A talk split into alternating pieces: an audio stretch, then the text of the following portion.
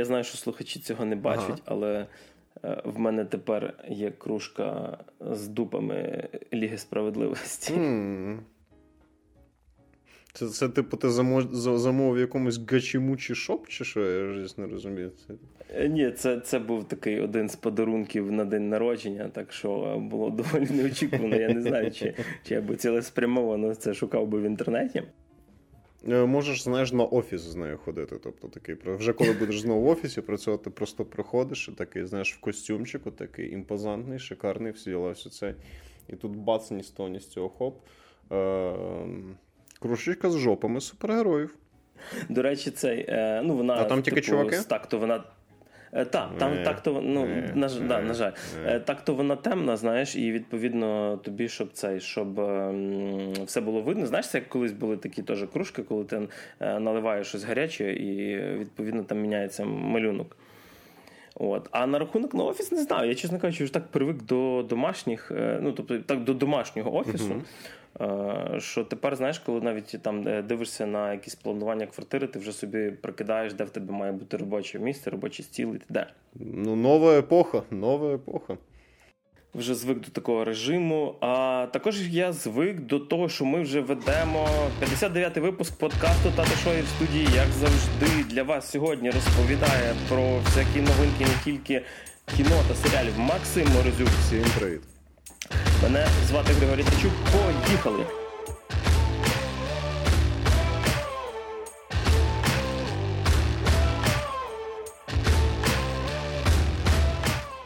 Як і вже умовився після привітання, ми сьогодні говоримо. Так якось сталося, що ігрових релізів поки що не було доволі хороших і цікавих, таких, що ми хотіли би про них е, розповісти і поділитися. А в нас випуск сьогодні такий прям кіносеріальний. Е, чисто, чисто так що для наших слухачів, які більше люблять цю частину, сьогодні прям святочко, напевно. що. Поговоримо сьогодні і про е, те, що показує і HBO, і Netflix, те, що на великих екранах, те, що на малих екранах. І неочікувано багато буде зомбі. Мені здається, що як мінімум два сьогодні наших суб'єкта це зомбі. Два суб'єкта це зомбі. Чекай, окей, в мене це корейський, ми всі мертві, чи ми всі помремо, чи як воно там. Ми всі мертві. А в тебе що? А в мене почуємо, коли дослухаємо ближче до кінця. Окей, окей, окей. Щоб не прямо так все. А почати хочу я з неочікуваного серіалу, який е, народився в нас, в принципі, після нещодавнього фільму Загін самогубців, той, що Джеймса Гана, а не Девіда Ейра, е, який називається Миротворець. Вийшов він на HBO. В перший день вийшло зразу три серії. На даний момент я подивився вже 5 з 8. Е, тому що кожна наступна вона виходить раз в тиждень, і це не Netflix, що насправді шкода, е, особливо коли серіал доволі непоганий. Що ж таке наш миротворець? Е, якщо ви пам'ятаєте, в фільмі Джеймса Ганна був персонаж реслера Джона Сіна. Такий доволі смішнявий дядько, який казав, що він любить настільки мир, що він заради миру готовий дітей і старих вбивати там, і калічити. От. І хто би подумав, що напевно саме про цього персонажа, не про Харлі Квін, наприклад, чи там ще якогось більш популярнішого, вийде окремий серіал. Е, розповідає він якраз про самого цього миротворця Кевіна Сміта, е, котрий вижив після подій загону самогубців, і його, щоб, е, скажімо так, не садити в тюрму за те погане, що він зробив, скажімо, уряд наймає його таким собі найманцем на всяку чертнову роботу.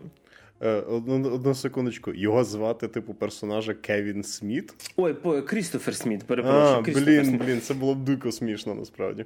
Так що е, наймають його в такий собі маленький е, підрозділ.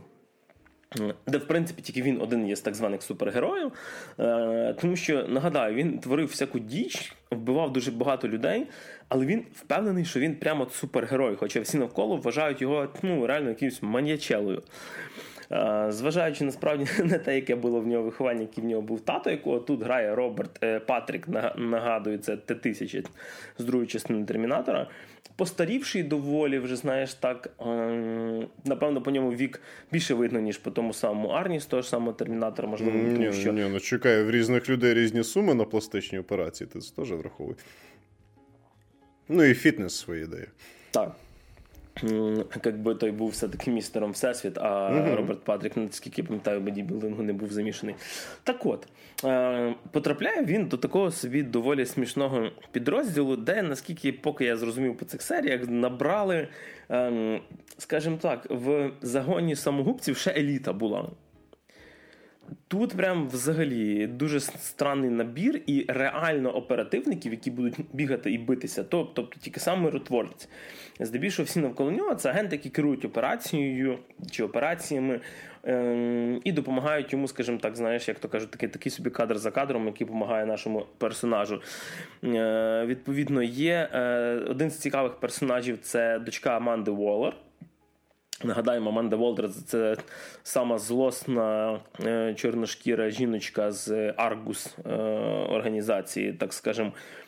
Це щось е, на кшталт з ну, цього щита з месників, типу такого ФБР над ФБРом, тільки в DC. Ем, так само є цікавий персонаж Едріан Чейз. Це е, Вігілант, його там називають. Е, Це чувак, який насправді там працює якимось, е, якщо не помиляюся, просто офіціантом в Забігайлівці і дуже хоче бути супергероєм. Ну і теж не цурається, скажімо так, стріляти в людей, яких просто треба знести. І от що радує? Серіал знімав тобто, Джеймс Ган, який, в принципі, знімав доволі трешовий загін самогубців. І от коли вам скажуть, Джон Сіна, реслер, грає супергероя, який е, топить за мир. Збільшому уявляється собі такий тупуватий качок, ем, ну, який, блін, реслер. Тобто це не актор, який, знаєш, шекспірівські ролі має грати. І от це просто персонаж миротворця і не надшел. Тобто, це повністю то, ем, що ви можете подумати, тим він і є. Але знімає його саме Джеймс Ганн. Через то, е, крім того, що тут є супергеройський екшен, як на який, е, він переповнений просто гумором. І гумором таким добрячим 18. Тобто кров кішки розпідарасило, е, доволі такі міцні словечка. Хоча, ну, якщо дивитися в оригіналі, то більшість з них це просто ну, слово фака. Не настільки воно в них знаєш, мальовниче, як в нас. Наскільки я знаю, українською ще його не переклали і не знаю, чи перекладуть, тому що все-таки це HBO. Е, ти про ти про слово фак? А, я поняв. HBO, я поняв, ти про фільм. Так.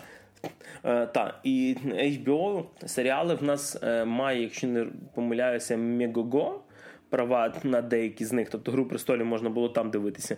Але навіть на Мігого вони просто брали якби це ліцензію Амедіатеки, е, і все-таки він там йшов російською мовою. Ну, тобто гра престолів в нас йшла на Мігого російською.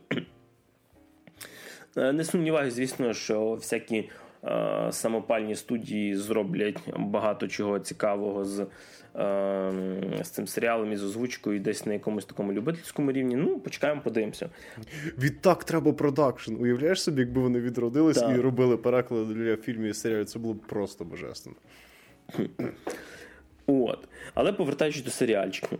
Е, Серіал, в принципі, зроблений як е, так би сказати, щось суміш, ну, ну, ну не сіткому, але доволі такої смішної комедії е, з процедуралом, де в кожному епізоді є якась одна подія, і є ще сюжет, який йде через всі серії. І, чесно кажучи, перших дві-три серії вони доволі такі, знаєш, простенькі, з гумором і т.д. Але от чим далі, третя, четверта і т.д. і т.п. і все, що показують далі, воно починає доволі цікаво закручуватися. Мені реально цікаво стало, чим він закінчиться далі. Е, не знаю, чи будуть вони там робити один сезон, чи два, чи три. Про це поки що ніхто нічого не чув. Або принаймні я не чув. Але м- прикольно, що недовгий сезон, 8 серій, е- доволі на, на, напаковані подіями, екшеном, гумором взагалі ці всі серії, принаймні до п'ятої. Поки що подивимося, як далі бо чи не будуть затягувати. Я надіюся, що так лишиться і далі. Надіюся, що у руля так само залишиться е, Джеймс Ган. Тому що, скажімо, мужик доволі вміє смішно знімати. Єдине, що я чув, е, те, що він хоче ще когось з загону самогубців е, взяти і зробити про нього ще один серіал. Ага, він прям він прям запустити машину збирається конвейерну, я так бачу. Дивись, тут насправді ем, я боюся, що ем, я підтримую те, що він робить. Мені це все подобається. Але я знаю, що е, він буде знімати ще третіх е, вартових галактики. Він буде знімати special, якийсь там Christmas special про вартові галактики, короткометражку про Грута. Е, він знімає зараз для це для Марвел, там для DC миротворця, ще щось там хоче знімати. І мені я боюся, щоб не стало, знаєш, занадто його багато. Тому що все-таки в режисера є свій почерк. І коли під, скажімо так, від його пера виходить дуже цього хі-хі-ха-ха смішного дуже багато, воно все-таки починає приїдатися. Я боюся, що е, мужик може виписатися. А тут діло навіть тут діло не в тому, навіть що воно може приїстись глядачам, які будуть це дивитися, в тому, що він сам може просто перегоріти і просто так. почне робити погано. Тобто діло не в тому, що буде так, як Джеймс Ган там робить, а буде просто не дуже. От. І ем, просто розумієш, все це, що я назвав, всі ці його фільми, серіали, це це буквально на два роки вперед плани. Тобто це дуже багато для двох років. Ем, я насправді колись ем, схожу ситуацію бачив з одним комікс-письменником Доні Кейтсом, ем, який колись е, такий був, знаєш, невідомий дядько, потім появився і почав писати, наприклад, про такого персонажа, як Венома, доволі моторошні і прикольні історії. І після того він почав писати ще дуже багато всього. І чим більше я його читав, тим швидко він виписувався. Останнє, що він зробив, е, нові комікси про Халка, це прям стид. Тобто мене прям аж бомбило. Тобто, типу, до нього, знаєш, був письменник, який зробив про нього таку мета-історію, про його, е, скажімо так, двойственність всередині, про якусь демонічну частину, а потім прийшов до Нікійці і сказав: А тепер Халк космічний корабль. Космічне що? Корабель. Ну, корабель. Халк тепер космічний корабель в коміксах. Це так, це така знаєш, дві хвилинки задротства з моїх кольорових ем, ну, цих книжечок. Ну, От, так що. Е, дуже боюся, щоб Ган не виписався, не видихся. Е, все-таки, коли це дійсно не це дійсно режисер з почерком, таке може статися. Через то багато режисерів, які чимось виділяються, вони насправді не так часто знімають, і це добре. Зате е, за, за гумор хочу просто аплодувати стоячи. Е, жарти 18, які реально в тему. Е, жарти про те, що він там побув в тюрмі і жінок не бачив, самі розумієте, до чого це все веде. І в кінці, знаєш, вишенка вишенька на торті це те, що крім того, що Роберт Патрік ем, це тато нашого миротворця, який для нього деякі гаджети робить. Е, він взагалі в минулому, там, ем, скажімо так, приверженець одної такої організації, яка дуже любила, знаєш, типа, колір своєї шкіри, тому що він дуже світлий, і і таких і таких хлоп'ят в знаєш, конусоподібних білих капішонах. А, ти маєш на увазі Чикаго Булс, баскетбольну команду. Саме так. А, Тобто ці, що палять штуки всякі, і це да, да, я так і зрозумів. Так що, в принципі, не знаю, е, останнім часом насправді дуже багато всього, що дивилися, е, не сильно заходило, і на серіальному поприщі багато чого такого було, що просто, от, е, знаєте, шановні глядачі, не настільки погано, що від нього от бомбить, щоб ми прям про це розказували. Тому що ви розумієте, що ми навіть не про все, що ми дивимося, ми розповідаємо. Але багато виходило всього просто нудного. Тобто багато було серіалів, особливо серіалів, яких починаєш першу серію, і такий. Ну, чот прям от взагалі мене не зацепило. Коли я починаю вже сидіти, знаєш, е, одним оком там на телефоні косинку грати якусь. Це, а, ти ти про вже, той серіал, який вже... ми з тобою дивились, коли я до тебе приїжджав. Про так, цю але, жіночку. Але я, думаю, але я думаю, я назви його не пам'ятаю. Так, я, теж, нього... я, я навіть не зміг би її вимовити, навіть якби пам'ятав. Тому вот. що вона складна. Е, для глядачів, чи потрібно дивитися е, загін самогубців, якщо ну тобто, щоб дивитися миротворців, тому що він є прямим продовженням.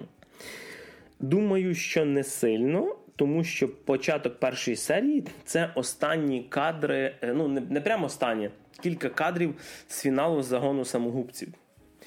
Я би сказав, що можливо треба знати одну ключову подію, кого він вбив в тому фільмі. Ну, тобто вам це проспойлерять, просто зрозуміти, хто це. Е, І все. Далі це реально хороший трешачок.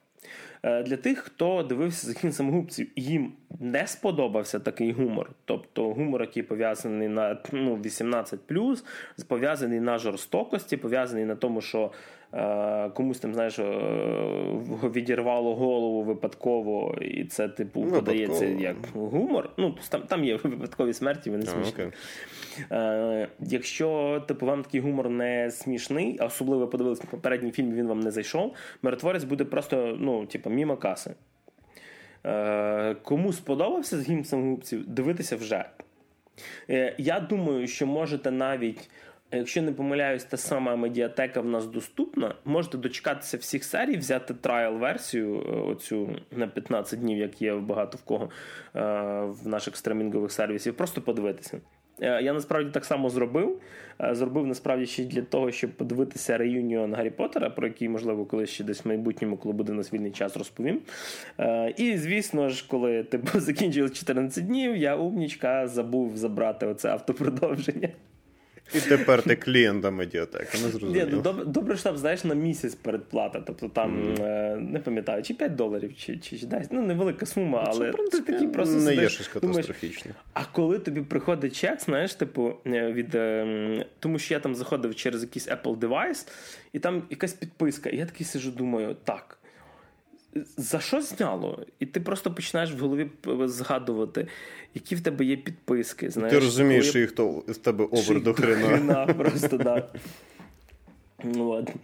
Е, і, блін, ну я потім таки зрозумів. До речі, ем, один маленький плювок в сторону медіатеки, е, як додатку. Угу. Щоб відписатися від автопродовження е, продовження передплати, це якісь танці з бубном треба робити. Тобто, якщо ти, наприклад, е, скачав додаток для Smart TV, е, чи там, не знаю, для якоїсь там PlayStation, чи на чому воно ще є. Е, ти можеш там підписатися, але зробити ну, відключити підписку автопродовження. Ти можеш тільки через веб-сайт. Прям от тобі треба зайти з, з комп'ютера. Дуже зручно. Мобільний додаток теж не допомагає. Просто прекрасно. Ем, це і це розумієш, я я не міг там знайти, де цей unsubscribe, що я заходив на, на оцей FAQ і шукав там, типу, how to unsubscribe. Mm, це. Я ну, думаю, це що половина клієнтів медіатеки постійних просто знаєш, забили болт і не можуть знайти. Так найкращий спосіб тримати клієнтів про собі. Просто настільки запутати процес відписки, що вони здаються. Надніміться, що вам серіальчик сподобається. Я наржався, так дай Боже. Е, бракувало, знаєш, бракувало чогось такого смішного, але. М- можливо, знаєш, от є таке, як кажуть, тупа американська комедія. А є, типу, не тупа американська комедія про угу. тупого персонажа. Оце щось таке. Е, Тому що, поки, наприклад, я намагався щось знайти смішне з нового подивитися, е, і поки ми не прийшли до наступного нашого пацієнта серіального, я ще згадаю за одну штуку. Е, пам'ятаєш, був колись такий серіал, як, е, як я зустрів вашу маму? Е, який насправді серед сіткомів е, після так. друзів, напевно, це була теорія вибуху великого, і вони, які ще тримали марку. Е, чувак, вийшла, вийшов серіал, перший сезон йде. Як я зустрів вашого тата, який, типу, йде навпаки. Mm-hmm. Е, Мене хватило на 15 хвилин першої серії. Ой, слухай, а тепер давай розкажу чому. Е, Раз ти так дивитись не будеш, мені я просто, думаю, можна мені, типу, як я How I Met Your Mother, мені дуже сподобався. Ну, колись він був такий, знаєш, ага. друзів, друзів типу, епоху людей, в яких є, знаєш, це інтернет. Я ага. почав дивитися першу серію, знову ж таки, там поміняли місця, бо, типу, Допустим, там був барній чоловічий персонаж, котрий, е, як це сказати, бабнік. Uh-huh. Е, Тут показали таку подругу ж таку саму в головної героїні, яка замість Теда Мосбі, ну там був чувак, який хотів е, 8 сезонів чи 9 е, знайти собі любов і одружитися. Тут є чувіх, яка хоче вийти заміж. І просто вони навіть не старалися, вони просто взяли персонажів поміняли їх місцями, тобто хлопчик став дівчинкою, характер їм лишили, і більшість фраз е, ті самі залишились. Тобто, ну, Я дуже пам'ятаю добре перші серії. Я дивлюсь першу серію, розумію, що я пам'ятаю ці всі фрази, але вони тут не підходять. Це, Я навіть не хочу розумієш, багато часу про це забирати. Це похоже на Ем, Знаєш, от я не знаю, наприклад, якщо дітям дати камеру, вони колись подивилися кіно і вони роблять типа любительський ремейк. Знаєш, коли от зробити ремейк робокопа, але просто маленький хлопчик бігає з кастрюлею на голові і з дитячим пістолетиком. Угу. А замість цього або знімаєш термінатора, і замість того, щоб ці от пальці, які перетворюються в колючі ці штуки в Т-1000, ти просто наматуєш таку довгу штуку з фольги, і при цьому знімаєш це на камеру, а на ще на кнопочний телефон, і воно що в тебе все в таких так. квадратиках.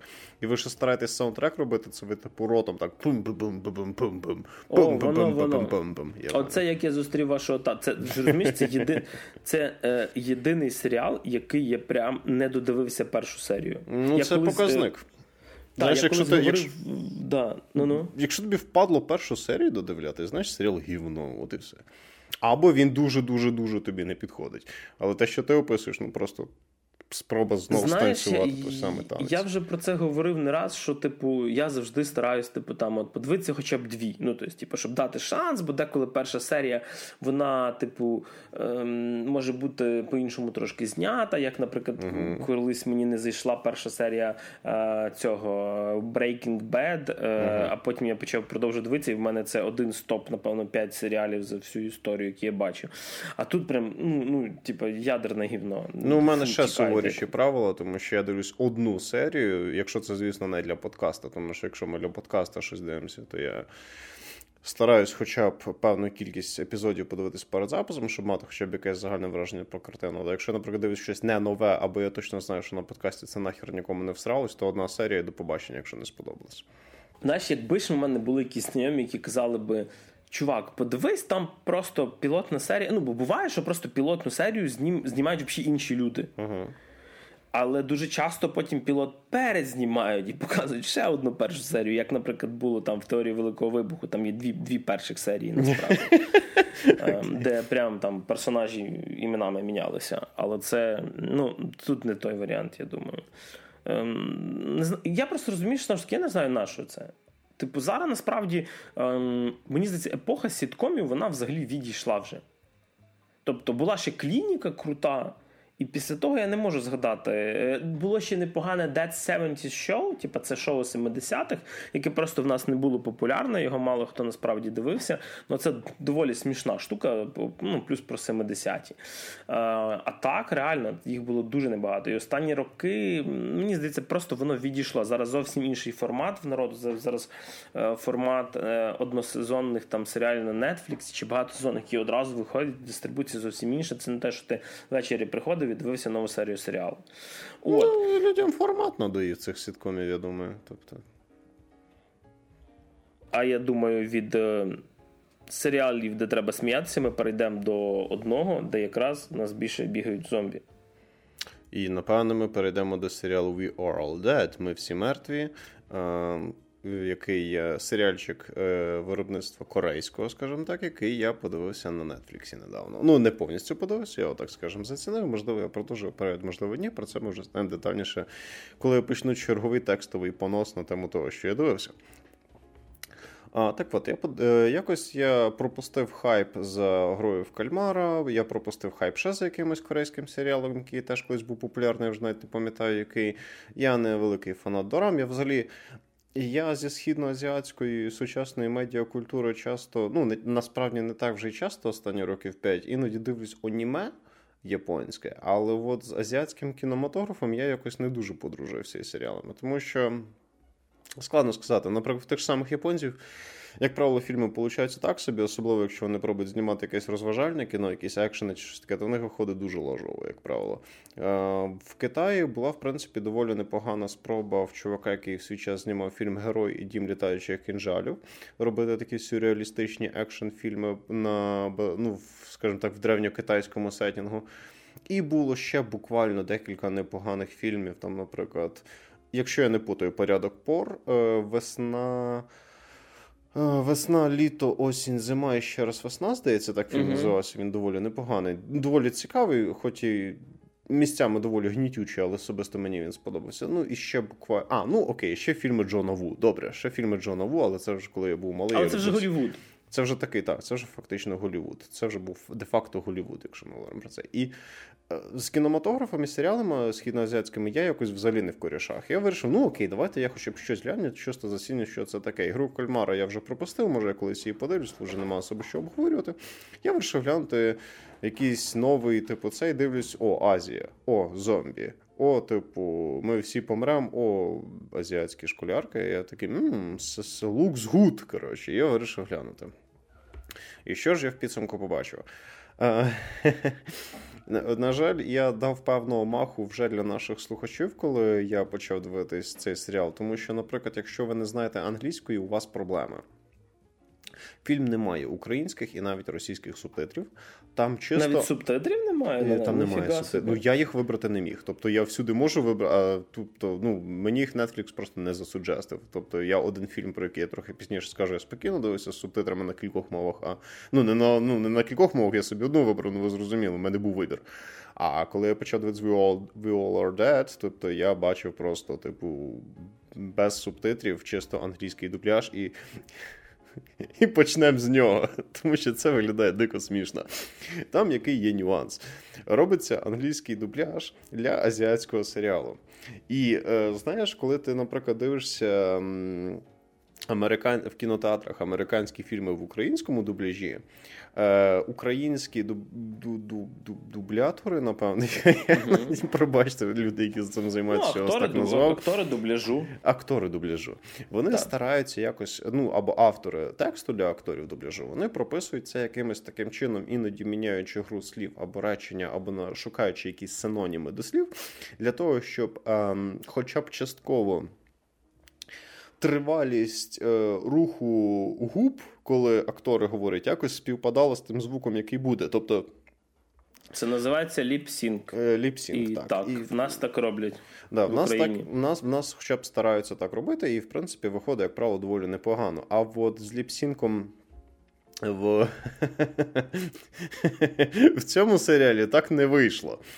Тобто, вони е, Ну, тобто, там немає такого, прям знаєш, що він продовжує говорити, а актор дубляжу вже закінчив типу свою репліку, або актор дубляжу вже закінчив свою репліку, ще не закінчив свою репліку, а персонаж вже перестав говорити, але просто розумієш, там настільки не сходиться знаєш, міміка руху лиця з тим, е, як це перекладається на це. Тобто я розумію, uh-huh. я так розумію, корейська в плані що pronunciation, що в плані міміки і всього іншого, капець як відрізняється від англійської, тому що реально, коли ти дивишся на їхні лиця і чуєш цей англійський дубляж, ти бачиш, наскільки воно неприродньо виглядає. Мені здається, набагато оптимальнішим варіантом було б корейська мова з англійськими субтитрами, хоча б.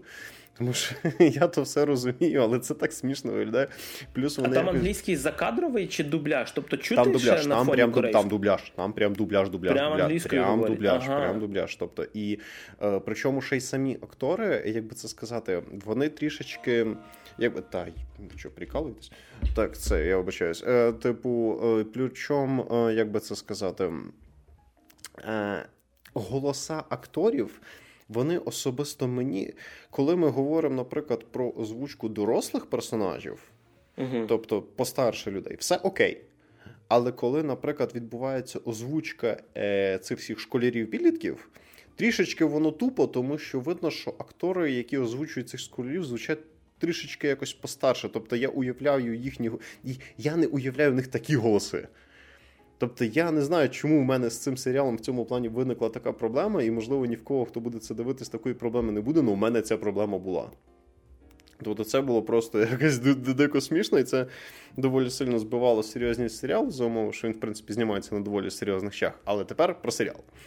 Давай. Так от, події розгортаються в Південній Кореї, не путати з Північною Кореєю. Тобто, там... Я не думаю, щоб серіали з Північної до нас би дійшли. Блін, це було б епічно. Особливо на Netflix. Серіали про війну в Кореї з перспективи Північної Кореї, знаєш, там про героїчні звитяги, там, не знаю, Кім Чен Ір. Причому, знаєш, у всіх серіалах і у всіх фільмах. І у всіх там кліпах головним героєм завжди був би Кім Чен Ін цей. І він постійно би знімався в ролі самого себе. Тобто, знаєш, миротворець Кім Чен Ін, там, я не знаю, Ліга справедливості на чолі з Кім Чен Іном, ну ви зрозуміли. Але ми будемо дивитись не про то. І, типу. Це все розгортається в якійсь там такій великій закритій престижній школі приватній, в якій вчиться велика кількість людей і від дітей, підлітків, якщо ви розумієте про що. І відповідно ми маємо певний сет персонажів, е, навколо яких буде крутитись дана історія. Зав'язка там взагалі доволі така спонтанна. Там все починається з того, що якісь гопніки пресують якогось чувака, і в підсумку випадково його вбивають. Є така штука, да. Ну там, ну вони знайшли де розбиратись, так що там якось воно так от вийшло. І відповідно. Так склалось, що батько цього сина він вирішив в доволі вишуканій формі помститися за смерть свого сина, але ситуація вийшла трішечки з-під контролю. Тому що там ну, чергова історія зомбі-апокаліпсиса, ми маємо зомбі-вірус, який був по суті створений ось цим вченим, тому що в нього не така вже і проста передісторія. Виявляється, що він колись там був якимось супервеликою крутою шишкою в наукових кругах, а закінчилося тим, що він працює викладачем біології в школі. І там трохи пізніше, можливо, уточнять більш-менш, чому це сталося, але як мінімум станом на три епізоди цього не уточняють. Далі в нас є ще декілька школярів і школярок. Е, навколо яких це все розгортається. Само собою, хлопчики направо, дівчатка наліво. Тобто в кожного хлопчика є кожна дівчинка, типу вони всі там, в них там вся ця така по парах. Е, практично. Тобто, вони всіх mm там така своя любов, морковь. Тобто, і тут теж був момент, який мене трошки вскарьожив, але це вже був не момент дубляжа, а сам момент того, як це показано. Розумієте, я вже напевно просто якось. Є два моменти в мене. Можливо, я просто вже якось занадто старий, е, щоб дивитись е, історію, в якій дуже багато, знаєш, саме підлітків свого роду. Тобто, іменно з таким саме з таким підлітковим поглядом на життя, uh от з цими всіма такими невинними гуляннями, де вони всі там разом то вчаться, то ходять на якісь там ці, то так скромно один на одного невзначай несміливо дивляться і там десь пробують гуляти, і в них там все щось тільки більш-менш починає зав'язуватися, або в них там якісь такі легенькі, ненавязчиві підліткові драми. Тепер дійсно вірю, що ти дорам не бачив ніколи. Я я, я просто, скажімо так, ем, мене вберегла людина, яка дивиться дорами. Вона мені почала, ну ти її знаєш. Вона так. розказувала мені сюжет деяких дорам, і я сказав. Дякую, ні. Сам собі. Ну, От. Так, давай про серіал. так, даю про серіал. І відповідно. І там ще відображаються всі ці нюанси, типу, знаєш, їхньої цієї соціальної культури і так далі. І це теж трохи не те, до чого я звик. Тобто там дуже показується саме знаєш, цієї південно-корейської цієї соціальної культури. І якщо вам людям це чуждо, вам це може трошки не сподобатись в плані того, щоб це дивитись. А якщо вам навпаки цікаво, то ви для вас це може бути в плюсі. Так от, продовжується. Все це діло тим, що ми бачимо ще декілька міні-історій, які нам презентують трохи детальніше персонажів, навколо яких все буде крутитись. Тобто ми потихеньку, помаленьку починаємо бачити фокус буквально кількох персонажів, з якими все буде ок, як мінімум до третього епізоду. І е, потихеньку, помаленьку нас підводять до самеса. Тобто, перший епізод триває годину часу, і хвилин 40 вас чекає саме така натуральна передісторія, де вас будуть потихеньку, помаленьку вводити, що до чого відбувається. А потім останні 20 хвилин починається треш жесть, е, м'ясо і розчлененка. Е, так В хорошому смислі цього слова? В доволі непоганому, скажімо так. Угу. Тобто, там на рахунок, якщо я трошки пізніше скажу, як він сам по собі зроблений, тому що є класний момент, є не дуже. Угу. Так от, стається outbreak того вірусу, про який йде розмова, і школа перетворюється просто в скотобійню. Тобто, потихеньку, помаленьку люди заражаються. Ну, традиційна зомбі штука, але там е, прикольна річ, що додає динаміки всім цим екшн сценам, це те, що там не зомбі не такі, як в серіалі The Walking Dead, наприклад, що не знаєш так повільно йдуть, нікуди не спішать. В принципі, ти можеш від них просто побігти і мати чистий спокій. Там вони більше як в світовій війні Z. Війна світі Ганяють. Так, вони такі зомбі-паркур. Вони дуже різві, ребята. Дуже різві. Тобто там прям все дуже активно, все жорстко починається просто лютий заміс, купу людей помирає. От що мені в цьому серіалі дійсно сподобалось, цей серіал дозволяє собі повбивати кучу школярів. Це доволі так безкомпромісно. Тобто. Це реально, ну тобто, наприклад, ми дуже часто бачимо якусь американську медіапродукцію, в якій діти дуже часто виживають, або просто стають поранені, а там дорослі собою жертвують, або ще щось таке. А тут прям школьників просто на фарш пускають всі ці зомбарі. Вони всі відповідно перетворюються в зомбарів, люди рятуються як можуть. І проблема ще й полягає в тому, що оскільки комплекс дуже великий, е, деякі інші персонажі, які можуть впливати на певну ситуацію, просто не розуміють, що відбувається, і не знають про те, що відбувається. Не знають, що зомбі не знають. Ні, тому ага. що це сприймається ну, ну закономірно як повний бред. Там все взагалі починається з того, що буквально. Е, умовно, одна дівчинка підхопила оцю штуку, і всі подумали, що вона просто ну, захворіла на щось ну, нормальне. Тобто її там несуть просто в медпункт, потім відправляють в лікарню. А цей вчений він не є прям негативним персонажем. Він хоче, щоб цей вірус не розповсюджився супер жорстко. Цей зомбі-вірус. Він який каже, треба влаштувати карантин, не везіть її в лікарню і три ізолювати. А там ще доволі смішна ситуація відбулася. Він для того, щоб перевірити, чи можна її вилікувати, тому що вона випадково заразилася та дівчинка. Він її зв'язав в себе в кладовці. І колов А вона вже почала перетворюватися. Так. Да? І виглядало це все так, ніби знаєш, якийсь пристарілий дядько собі стип взяв школьницю, щоб з нею порозблікатись. І ясне діло, що по нього викликали мінтів, а її просто відвезли в лікарню.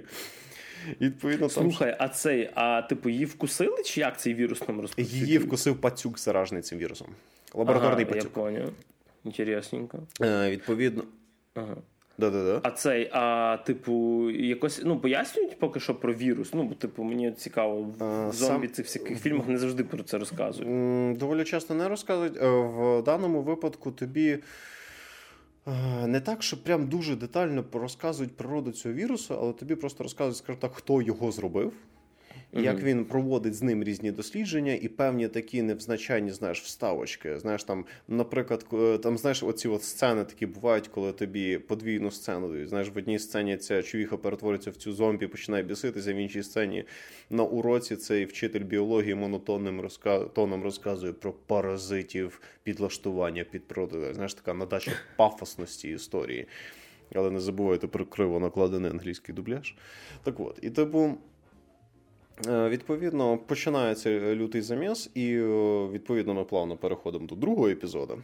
І в другому епізоді, а ну і цьому вченому само собою ніхто не вірить, що ще більше ускладнює ситуацію, тому що в нас тепер виходить ще більше розповсюдження цієї зарази. Вибачте, що спойлерую вам перший епізод, але мені треба якось вам пояснити, що там відбувається. Відповідно, в нас є вже два пункти зараження всієї цієї штуки, тому що дівчинку відвезли в лікарню, а в школі заражаються всі інші.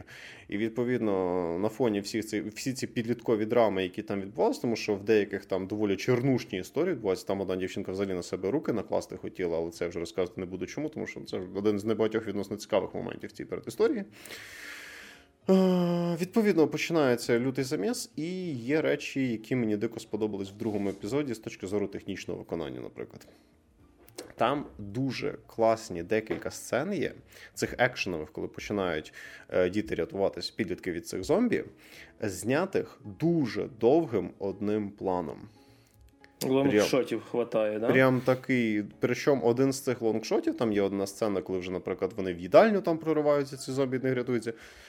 Просто шикарно зроблена сцена. Дуже круто зроблено. Дуже прям насичено все до одним кадром. Я так сижу, дивлюсь, ти дивлюсь, ніхіра собі так плавно. І я так вирішив перемотати, тому що я розумію, що щось не так. І я розумію, що воно дійсно знято одним лонгшотом. І я такий вау, круто! Тобто, ну, непогано, доволі непогано.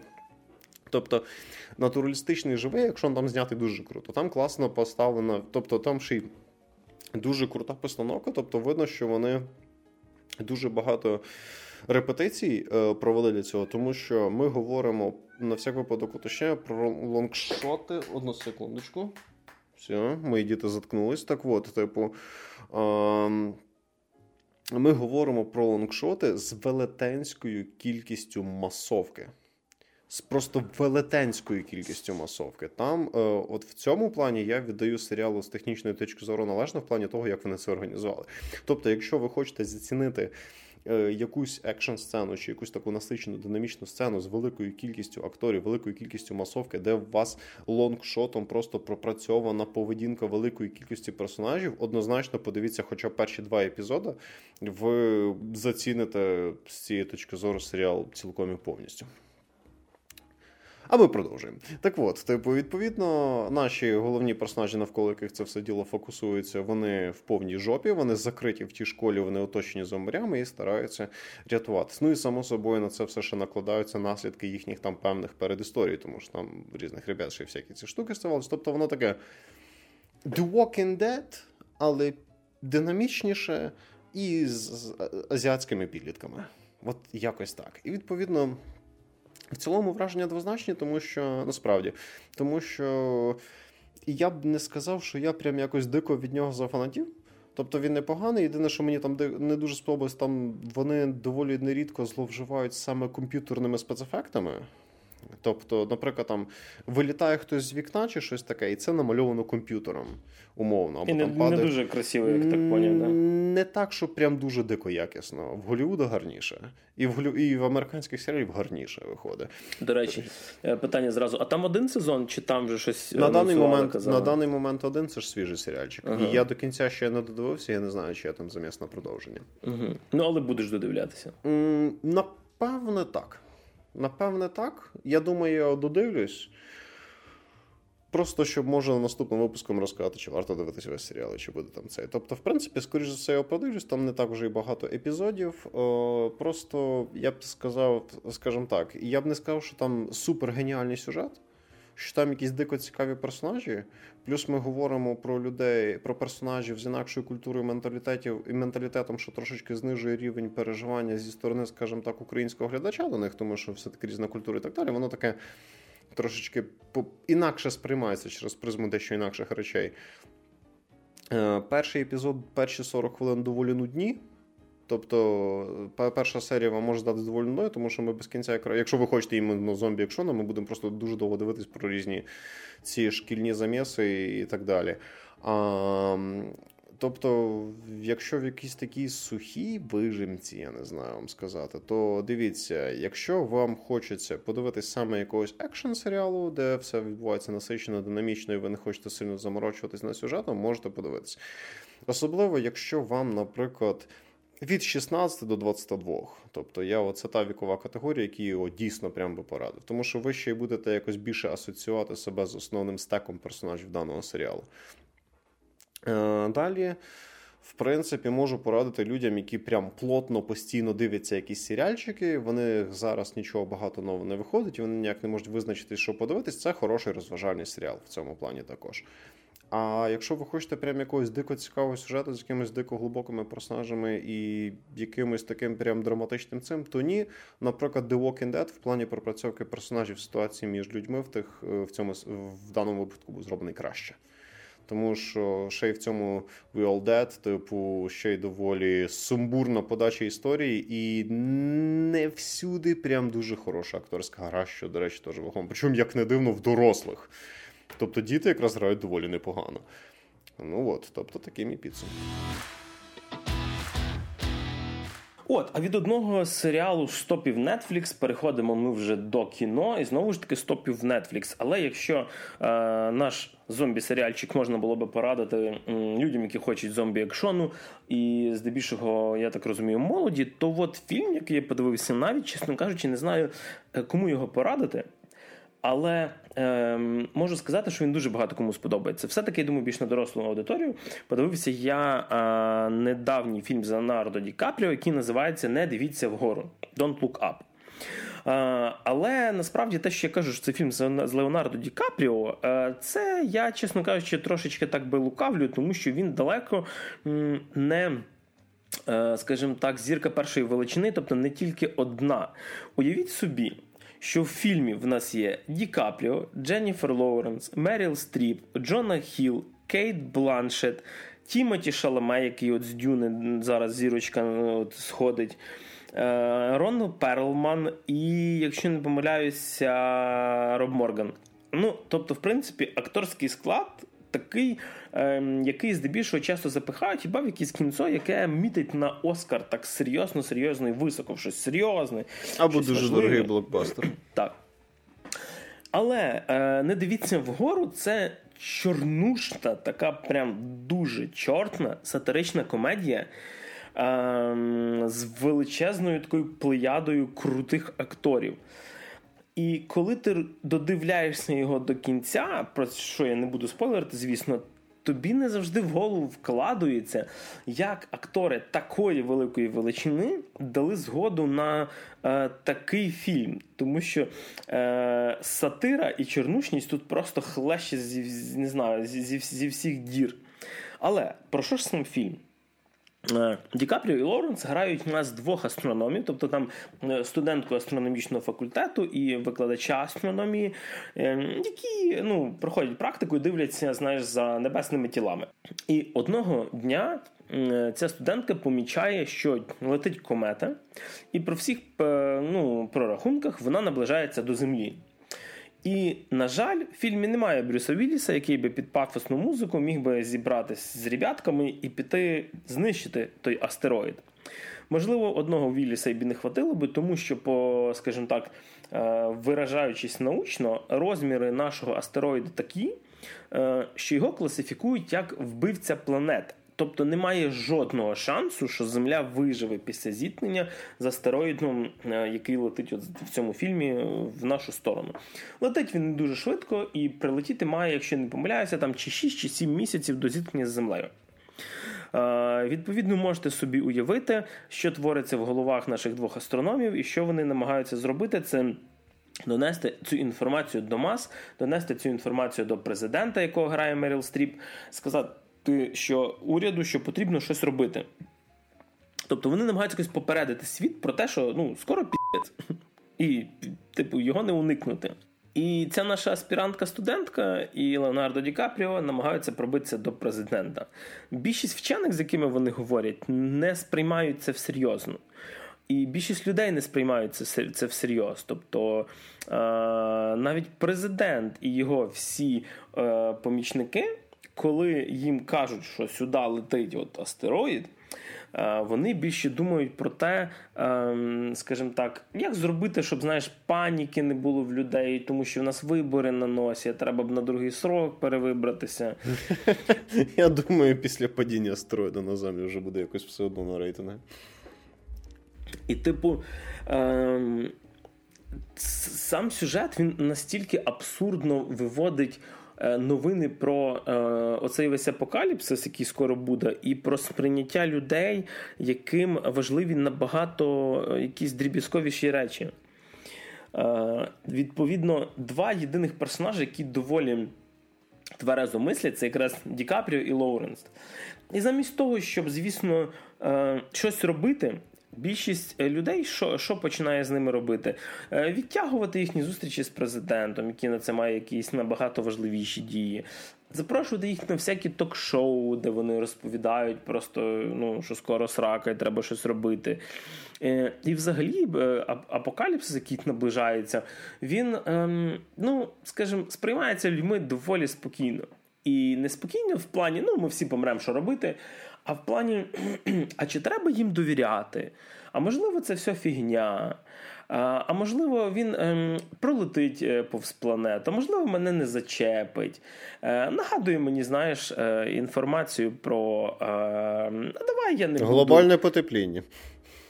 Або ковід. Або ковід. До речі, е, що цікаво, е, фільм знімав Адам Маккей. Це режисер, якого ви можете знати по гра на заниження The Big Short про крах фондової біржі. І політичний трилер Влада це про Діка Чейні. Якщо я не помиляюся. Обидві були номіновані на Оскар. І, до речі, якщо не помиляюся, він за сценарій одного з них отримав такий Адам Маккей Оскар. Ем, Тобто, і да, це, до речі, доволі нагадує ситуацію, знаєш, типу в нас з антиваксерами і т.д. Mm. Типу, коли ти думаєш, що насправді це заговор інопланетян і т.д. Але е, саме в фільмі е, наші вчені показують реальні цифри. Тобто вони показують людям, що от розрахунки, от тіло, яке летить на землю. Типа, воно зіткнеться з планетою.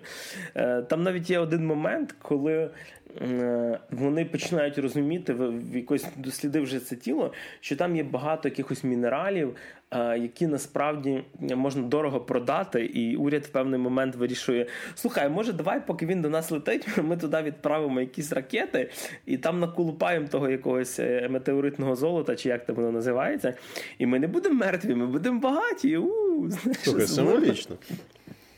Да. І цей театр абсурду, ти думаєш, що він в якомусь моменті, що що він зупиниться, що знайдеться якийсь персонаж, який їм повірить, який їм допоможе. Знайдеться знаєш, Брюс Вілліс з фільму Армагеддон, який там щось зробить. І чим довше ти дивишся фільм, він так нормально йде щось дві чимось години. Е, І чим ближче йде е, фільм до фінальних титрів, ти розумієш, що люди розум... не розумнішають в цьому фільмі, ніхто адекватно себе не починає вести. Е, І оцей чорний гумор він там виходить просто в абсолют.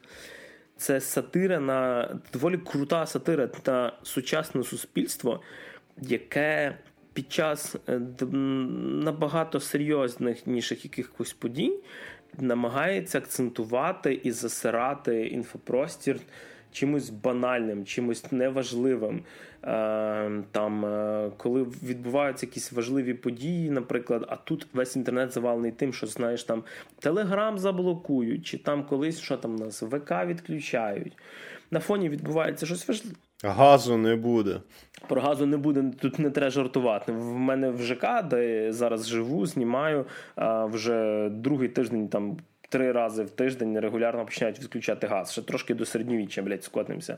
Не буду називати забудовників. а ну, ну, Готуйся це... розпалювати вогнище в залі, щоб було тепліше. Ну так, да, прекрасно. Знаєш, коли ти зранку прокидаєшся, в тебе там ні температури, ні, ні газу, немає, відповідно, немає теплої води, mm-hmm. а плитка в тебе не індукційна, ти ні кави не можеш зробити, ні зуби почистити, нічого. Так що е, фу такими бути забудовники Львова.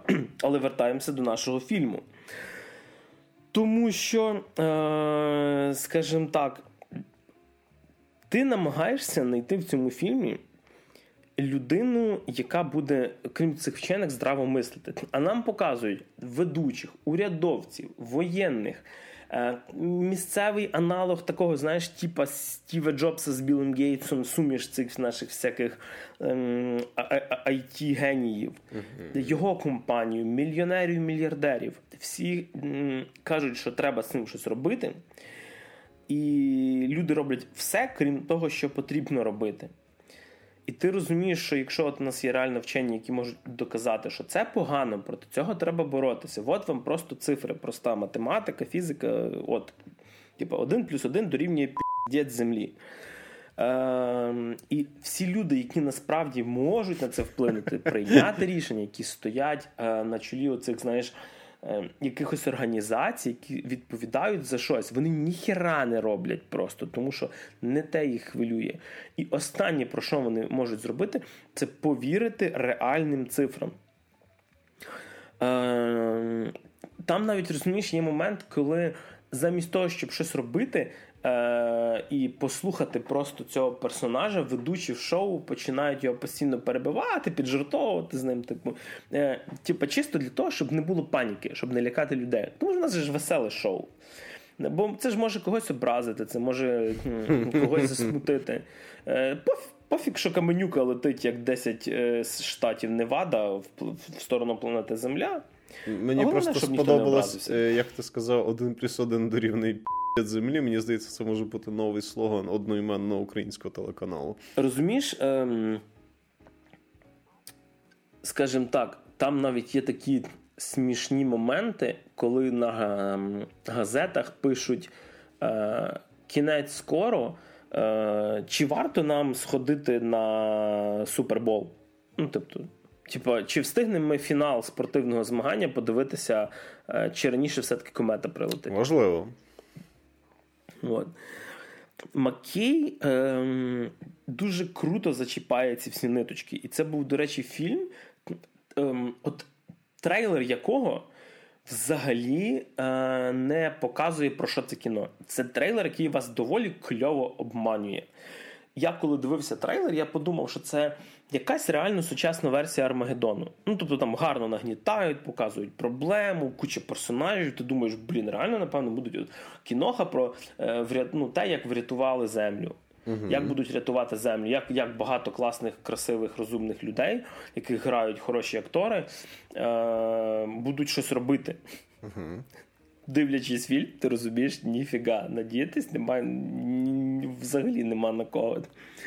Е, Чекай, тобто, е, грубо кажучи, якщо ми говоримо про якусь плюс-мінус рекламу фільму, то тобі сліганця так ну, сюрприз підкидають. Не то, що сліганця, це такий дай Боже сюрприз. Угу, Окей, це прикольно. Це прям ем, не знаю, коли мене останнім часом щось так прям дивувало. Тобто, це Тобто, це той фільм, е, коли ти не бачиш в трейлері все саме цікаве, і тобі Ні. не і тобі просто ну не ну, і ти це не з тих випадків, коли ти знаєш, о, я знаю, чим це кінчиться, я вже і так знаю, що це таке. Тобто, ти прям Ем, супрайз. Дивись, е, ти коли подивишся трейлер і почнеш дивитися фільм з інформацією, яку ти отримав після трейлера, ти будеш в перших ну, там, півгодини думати, та я знаю про що це. Ну, доволі швидко тобі дадуть зрозуміти, що ти не знаєш про що це кіно. А, ти не знаєш, чим воно закінчиться. Ем, скажімо, Маккей зробив ем, підсумок всьому цьому шизоїдному піздіцу, який навколо нас, оточує нас постійно. Всяке, не знаю, знаєш, там фанати плоских земель, антивакс, живе воїни, яким пофіг на все, які просто топлять за те, це боязнь чогось когось образити. Знаєш, е, та як люди ведуть себе в інтернеті, перенасичення реклам, кучу всього, це все сатира на ведучих американських ток-шоу, які роблять хі-хі-ха-ха, аби, аби ніхто не образився, максимально мавпують, знаєш, на екрані. Тобто розважальний фільм з ідеєю. Так, Як ідеократія. з доволі крутою ідеєю. До речі, е, сценарій, його типу ідея в нього це з'явилася ще до корони. Типу, тобто, сценарій був написаний доволі давно. Він там варився, знаєш, в кулуарах. Та, бо це там класична історія, гроші, насправді. щоб його зняти. Ем, е, до речі, е, ще одне. Е, в фільмі є дві сцени після титрів. Які теж е, таку, знаєш, вишенку на торті чорного гумору роблять. Я не буду спойлерити нічого, побачите, що там взагалі відбувається. Е, так що, в, під, в підсумку е, з плюсів. Е, Дуже м, хороша сатира на американське суспільство і частково на в принципі суспільство. Е, е, Гра, ну блін, Меріл Стріп, Кейт Бланшет, Ді Капріо, доволі круті актори. Е, Купа абсурду е, з цікавими людьми в кадрі, скажімо так. Е, Стьоб над політикою взагалі мені просто в розрив, особливо президент в фільмі. Е, Тобто, це така, знаєш, типа, з мінусів може, напевно, що дати от Джона Хіл, він трохи переборщує. Тобто, е, Джона Хіл вміє бути гарно смішним, а тут так трошечки він. Ну, ну але це знаєш, це такий малесенький мінус. Е, В підсумку це така просто, знаєш, е, жорстока іронія над сучасним світом, який просто відмовляється бачити проблему, який е, буде говорити про, наприклад, що якийсь там співак розійшовся зі співачкою і забивати весь ефір цим, і реально за це переживати, ніж переживати за реальну проблему. Е, Подивіться обов'язково. Я вважаю, що можливо, якщо ви вже там просто не знаю, 14-річні хлопчики не розуміють цього чи менше, може, може тоді не варто дивитися. А так, е, нема, нема, якщо ви дійсно людина, яка критично мислить, оцінює цю ситуацію навколо себе, немає такої верстви, яка би не мала би це дивитися. Це прям треба всім подивитися. Ще Е, одне Don't. Look Up на Netflix. Ще одне останнє питання. Кого грає Рон Перлман? Е, такого рубаку вояку, який за Америку просто сраку розірве своїми ж руками. Круто, круто. Ну, я подивлюсь. Ти мене, ти мене заінтригував. Так, а ще в нас лишилося два фільми, Ага. і ми переходимо до неочікуваного знову ж таки фільма з Netflix. А, ну що ж, і ще один фільм з нашого кіновипуску, скажімо так, який нас теж, яким нас теж побалував Netflix, це е, італійський фільм е, Рука Бога від е, Паоло Сорентіно. Паоло Соррентіно. Паоло Сорентіно. Пробачте, пане Сорентіно, і дякую, пане Григорій. Тобто, це фільм Рука Бога, е, яка розказує нам про історію одного підлітка, якого звати Фабієтто, чи Фабієтто, ні, я думаю, Фабієтто, якого звати Фабієтто. Е, Про, скажімо так, історію його, часткову історію його сім'ї, історію певних речей, які відбуваються навколо нього, історію дорослішання і ще певних аспектів. Далі детальніше. Події фільму розгортаються в 80-х роках в Італії, якщо що, в Неаполі. Типу, починається фільм взагалі з дуже гарних планів. Фільм дико естетичний, це я зарані кажу. Тобто, прям цей е, Соррентіно він знає толк, скажімо так, в візуальній частині кіно. Е, Ну, все-таки він знімав молодого папу, який доволі Шикарний серіал. Шикарний серіал. І він знімав, як виявилося, я колись дивився, все-таки ще й один його повнометражний фільм Молодість, і він теж доволі непоганий. Це така драма про один пенсіонат, але зараз не про так, це. там ще Майкл Кейн, якщо не помиляюся, так, один так, з моїх так, любимих акторів. І там ще ну-ну. І, от. І типу, починається фільм. Uh, все починається фільм насправді з доволі дивної сцени, яка я ще досі так до кінця і не зрозумів, чи це плід фантазії героїні даної сцени, чи це те, що відбувалося насправді. Тобто, чи в нас був такий маленький ортхаузний момент фестивальний, чи все-таки це більше плід уяви персонажа. Сцена доволі комічна по-своєму. Там е- жіночку до себе забирає чувак, який, якого вона не знає, одну жіночку. Він про неї знає все. Він її забирає, кудись приводить. Да, Жіночка сідає до незнайомого чувака в класичну таку стару машину. Я я вже в себе в підсвідомості жив. З морозивом. З І, морозивом? Типу, Віталій було б непогано, враховуючи, там жарко. Типу, е, сцена продовжується тим, що ти, що вона приходить в якусь закинуту місцину. Там ще така розвалена люстра засвічується, все, до речі, доволі гарно виглядає, попри те, що в певний момент я з таким доволі запитальним виразом лиця на це все дивився. Я такий думав, ого, ну це доволі сильно відрізняється фільму молодість. Нас чекає прям якийсь такий ортхаус, ортхаус, ну але потім там Сорентін трохи попуститься, і все буде простіше. Але цей чувак дає їй скількись там грошей. Ні, ні, там появляється маленький священник. Серйозна сцена, дико комічна. Маленький, типу, карлик? Типу карлик, карлик, карлик. Типу, ну там насправді він ще й повністю закритий в такій типу робі, і там взагалі не видно. І в мене почали жарти. Я думаю, він зараз крикне паспорту, але, але цього не сталося. І відповідно. Ем... Він каже такий: от тобі стільки-то, стільки-то, стільки-то денег, а тепер по цьому і в шапочку е, священника, і ти зможеш завагітніти, тому що в жінки проблема вона бездітна. Там, ну, І з цієї упоротої сцени починається фільм, який потім виявляється доволі цікавим. Це я вам просто про це, це, це, це я вам просто про заміс. А далі все насправді відбувається доволі лампово і цікаво, але історія, знаєш, вона такими хвильками йде, про це детальніше трошки пізніше. От. І нас переносять вже в нормальну цю от побутову ситуацію, в якій відбувається ця сім'я. Тобто голов, навколо головний герой це наш Фаб'єто, він. Блін, як би то вам не наспойлерити? Давайте я так дуже умовно буду говорити. Тобто, в нас все починається як така е, лампова. Е, сімейна, дуже дуже легка така комедія з дуже такими легенькими комедійними нотками. Знаєш, тобто там Італія, вони всі такі експресивні. Піца, паста, країна Yes, країна вічного літа. Сі, сі, країна вічного літа. Всі такі от е, розумієш, якщо італійці в житті дійсно так себе ведуть, то я хотів би переїхати жити в Італію, тому що там не нудно. Тобто вони, от, ти знаєш, отак, як ти казав, це от паста, петта і так далі. Там, скажімо так, в першій арці третині фільму всі так говорять. Вони всі такі там на на цих емоціях, вони всі такі бурні, вони всі такі ці там. Це як там фієсти. типа? Е, я не дивився. я, я на жаль, Дуже хороший, подивися. А, а, типу, знаєш, у них там такі фієсти, ці їхні сімейні, тому що там е, одна з їх, там, знаєш, це такі великі італійські сім'ї, в яких там їх, знаєш, там по троє, по четверо братів, сестер, там всі ті женаті, переженаті, і, відповідно, знаєш, там на цій фієсті їх там чоловік 14. Тобто, відповідно.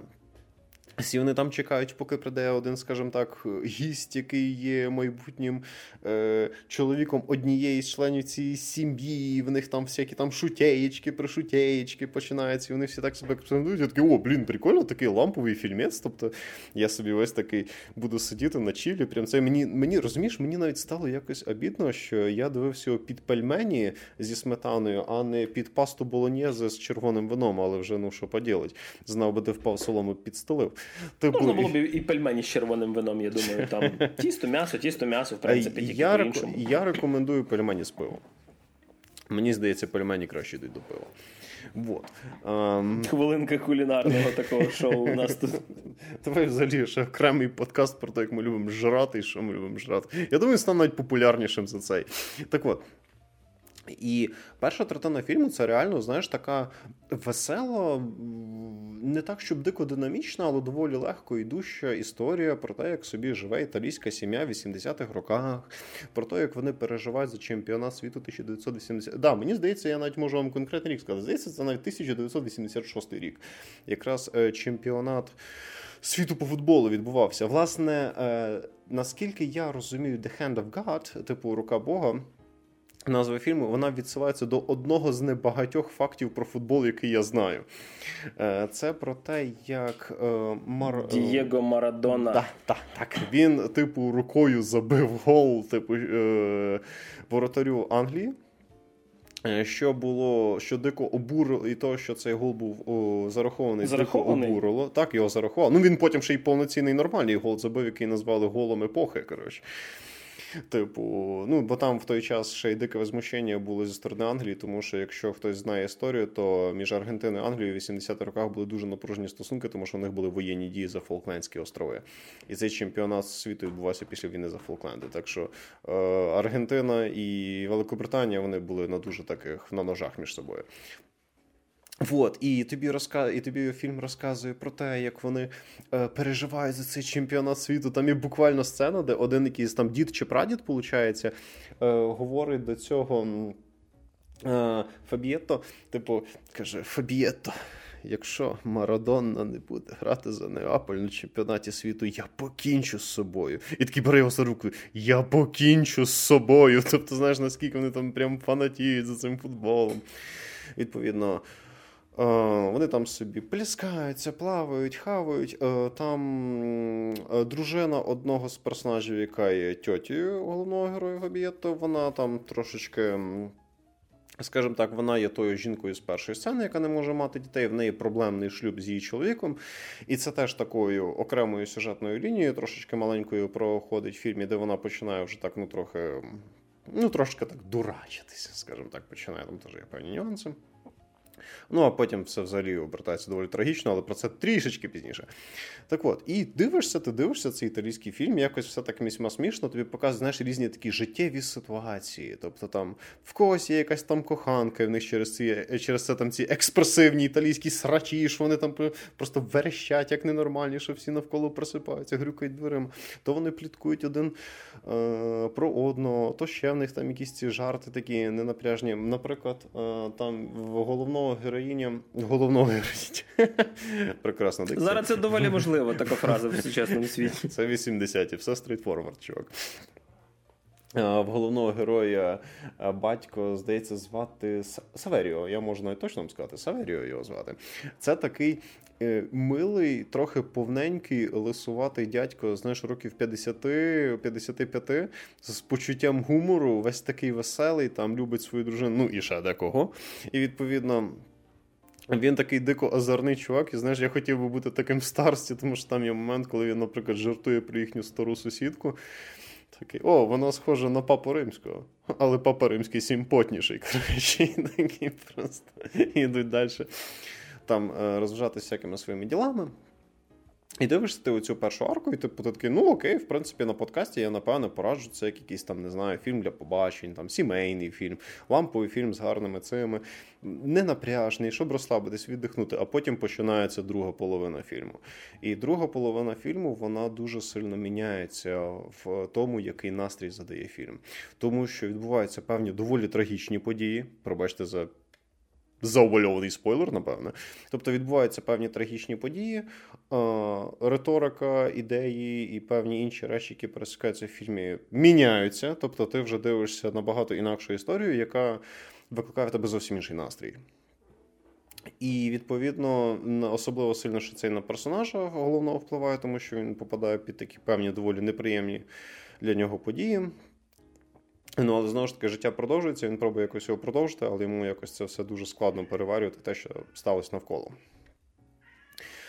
Причому мені, знаєш, якось так, можливо, це якась моя самонавіння чи таке, але мені здається, от е, коли е, відбувається, що, щоб більше підкреслити нас, настрій того, що відбувається в першій другій половинах фільму, режисер, мені здається, навіть якось Чи то інакшу трошечки кольорову гаму почав юзати, чи він навмисне просто старався якось саме ставити сцени так, щоб вони відбувалися в тих місцях, в яких е, превалірує інакший колір. Тобто у всьому в історії, як в сюжеті, так і в ігрі акторів, так і в тому, як ти бачиш естетичну частину фільму, все помінялось. Тобто помінявся твій настрій. Тобто, знаєш, ніби от в тебе все класно, і ти знаєш, якось на світ по одному дивишся. Тобто в тебе весело, яскраво, там траля, а от в тебе починається якесь дерьмо, і ти такий. Е, тобто, от, от якось от так воно відчувається. І е, після цього і я ніяк не міг зрозуміти взагалі про що фільм. Тобто, чи що взагалі, типу, в, в чому тема? Тобто я просто дивлюсь е, лампову історію о, якоїсь сімейки, я просто дивлюсь якусь побутову історію, я дивлюсь якусь відсилку просто до історії Італії, там якогось певного періоду, чи якось саме про те, як вони там сприймають футбол, чи що. Тобто, про що фільм? Ніяк не міг зрозуміти. І вже ближче до фіналу я поняв, що це фільм про те, як ти маєш стати в певний етап свого життя незалежним, вже, типу, скажімо так, вийти з-під крила своїх батьків. Ти маєш почати дорослішати. Ти маєш почати робити помилки на своєму шляху дорослішання, дурниці, е, попадати в дебільні ситуації, харитись на це, розуміти, що якісь там твої мрії можуть збутись, можуть не збутись. Е, розуміти, що багато хто може сприймати твої мрії як абсурд, тому що головний герой у нас, наприклад, хоче стати кінорежисером. Він фанатів від Феліні. Він, типу. Було я б хотів сказати, що смішно було якби від, від Сорентіно самого фанатів. Значить, Квентін Тарантіно себе іноді в свої фільми зашвирює на епізодичні ролі. Ем, Відповідно, він ще дико там уграє по мистецтву і взагалі вчить філософію і літературу. Там це дуже так вскользь показано. Це вже треба трошечки читати про фільм, щоб це більше замітити. І відповідно фільм просто про те, як е, цей чувак попадає в всі ці різні життєві ситуації, як міняється, знаєш, якось. Е, кольорова гама його життя від більш сприятливих до менш сприятливих подій, як іноді він попадає відверто, ну ну, скажімо так, в такі ну, специфічні. Та там там є одна така доволі специфічна ситуація і сцена, яка насправді дуже сильно звужує аудиторію людей, які будуть це дивитись. Там є нюанс. Якщо хоче після подкасту скажу, щоб не спойлерити слухачам. Вот. А, Тобто основна сюжетна штука в нас така. Перша арка фільму, вона така свого роду лампова, весела, ненапряжна історія. Друга арка фільму, вона вже така трохи потімніє, помрачніє. І третя арка фільму його можна зробити як вже якийсь підсумок, не життєвий свого роду підсумок, а підсумок певного життєвого періоду даного хлопця в його становленні як самостійної особистості зі всіма нюансами. Не все виходить добре і так далі. А великий період життя його показують? Е, Ні.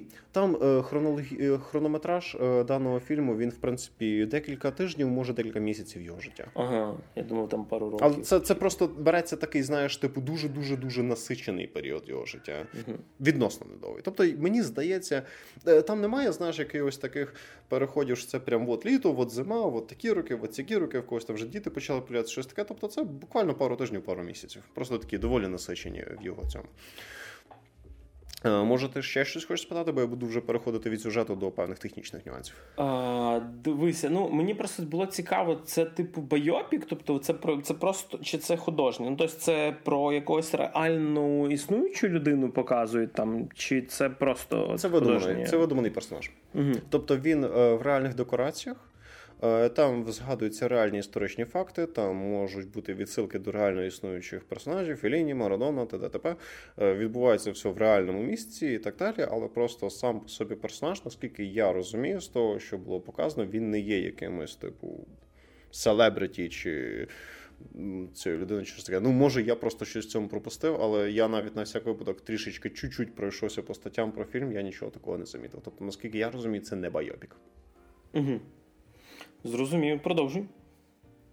Крім того, що в фільмі насправді в певний момент стає доволі цікавий сценарій. Особисто я заради сценарію, якщо люди люблять е, прикольні переходи в історії, вже рекомендую його подивитись. Е, далі тас йде, наприклад, технічна складова фільму. Фільм знятий дико естетично. Е, це одразу мені нагадує мої враження від фільму The Power of the Dog Влада Пса. Коли пам'ятаєш, я тобі розказував, що там е, дуже гарно були зняті краєвиди того штату, де відбувається. Вже на жаль, не пам'ятаю, uh-huh. це було Монтана чи це.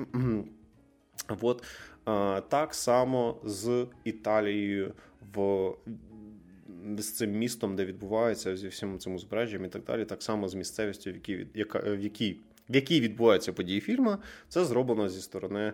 Е, Сарантіно. Тобто дуже, дуже, дуже, дуже естетичні пейзажі. Знаєш, відчуття, ніби поїхав в відпустку в Італію, коли дивишся цей фільм на великому екрані, наприклад, я думаю. Е, є декілька теж таких прям довгих планів, де воно так гарно, плавно показується. Все таке естетичненько, красивенько. Ну, коротше, чувак любить свою країну і показує дуже гарно. Тут я йому мушу віддати належне.